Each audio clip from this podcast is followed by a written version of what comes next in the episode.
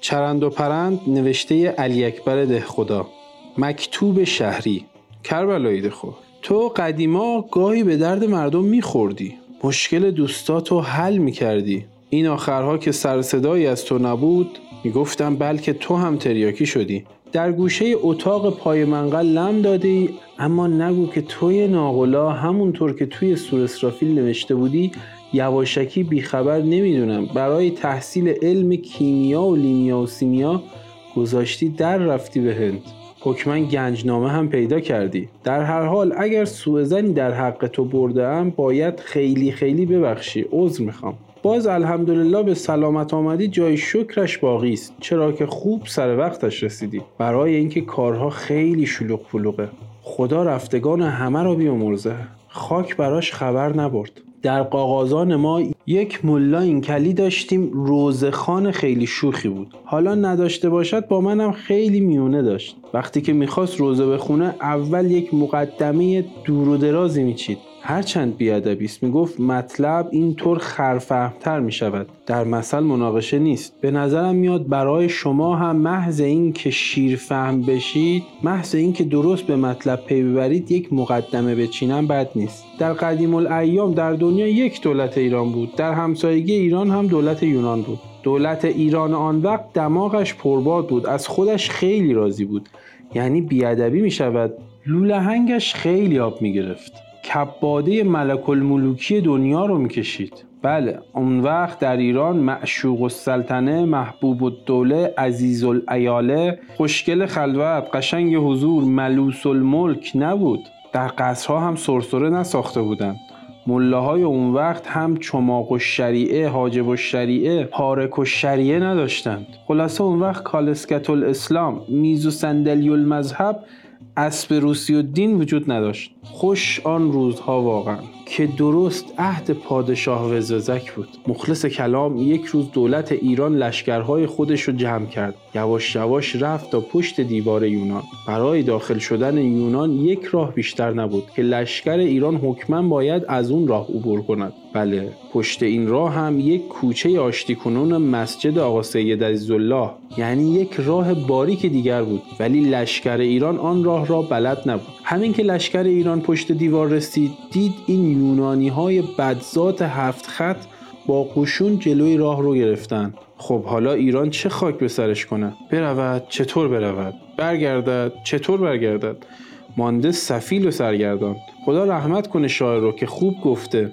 نه در قربت دلم شاد و نه روی در وطن دارم الاخر از آنجا که باید کارها راست بیاید یک دفعه لشکر ایران دیدند یواشکی یک نفر از آن جعفر قلی آقاها پسر بیگلر آقاهای قزاق یعنی یک نفر غریب نواز یک نفر نوپرست یک نفر مهمان دوست از لشکر یونان جدا شد و همه جا پاورچین پاورچین آمد تا اردوی ایرانی ها و گفت سلام علیکم خیر مقدم خوش اومدید صفا آوردید سفر بی خطر. ضمنا آهسته با انگشت شهادت آن کوچه آشتی کنان را به ایرانی ها نشان داد. گفت ما یونانی ها اونجا لشکر نداریم. اگه شما از اون راه برید می‌تونید مملکت ما رو بگیرید. ایرانی ها هم قبول کرد و از اون راه رفته داخل خاک یونان شدن حالا مطلب اینجاست. راستی تا یادم نرفته اسم اون قریب نواز رو هم عوض کنم. هرچند قدری به زبان ما سنگین است اما چه می‌شود کرد؟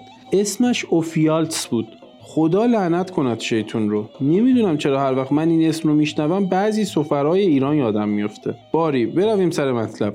در اون وقت که جناب چکیده غیرت نتیجه علم و سیاست معلم مدرسه قزاق خانه جناب میرزا عبدالرزاق خان مهندس بعد از سه ماه پیاده روی نقشه جنگی راه مازندران را برای روزها کشیدن ما دوستان گفتیم چنین آدم با وجود حیف است که لقب نداشته باشد 20 نفر سه شبانه روز هی نشستیم فکر کردیم که چه لقبی برای ایشان بگیریم. چیزی به عقلمان نرسید. حالا از همه بدتر خوش سلیقه هم هستن. می‌گویند لقبی که برای من می‌گیرید باید بکر باشد. یعنی پیش از من کس دیگر نگرفته باشد.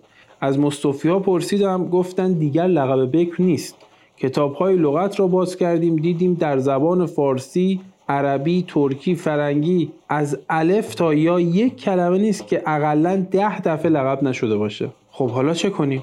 یعنی خدا رو خوش میاد این آدم همینطور بی لقب بمونه. از اونجا که کارها باید راست بیاید یک روز من در کمال اوقات تلخی کتاب تاریخی که جلوی دستم بود برداشتم که خودم رو مشغول کنم. همین که کتاب رو باز کردم در صفحه دست راست سطر اول دیدم نوشته است از آن روز به بعد یونانی ها به فیالتس خائن گفتند و خونش را هدر کردند.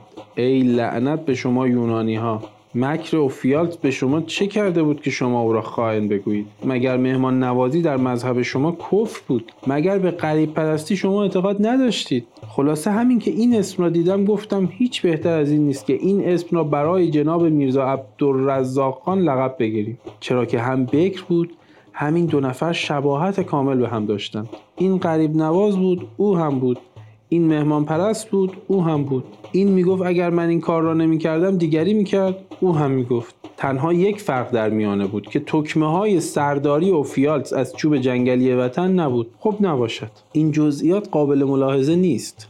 به مخلص کلام ما دوستان جمع شدیم یک مهمانی دادیم شادی ها کردیم فورا یک تلگراف هم به کاشان زدیم که پنج شیشه گلاب غمسر و دو جعبه جوز قند زود بفرستند که بدهیم لقب را بگیریم. در همین حیث و بیس جناب حاجی ملک و تجار راه آستارا را به روزها واگذار کردند. نمی‌دانم کدام نامرد حکایت این لقب را هم به او گفت. دو پاش رو توی یک کفش کرد که از آسمان افتادم. این لقب حق و مال من است. حالا چند ماه هست نمی‌دانم چه علمسراتی را افتاده است. از یک طرف میرزا عبدالرزاق خان به قوه علم هندسه از یک طرف حاجی ملک تجار به زور فساحت و بلاغت و شعرهای امرالقیس و ناصر خسرو علوی. کولایت خون نمیدانی در چه انشر و منشری گیر کرده اگر بتوانی ما را از این بلیه خلاص کنی مثل این است که یک بنده در راه خدا آزاد کرده ای. خدا انشاءالله پسرهایت را ببخشد. خدا یک روز عمرت رو صد سال کنه. امروز روز غیرت است. دیگر خود میدانی. زیاده عرضی ندارم. خادم با وفای شما خرمگس. برای ارتباط با ما آیدی صوفی underline کاپل را در اینستاگرام جستجو کنید.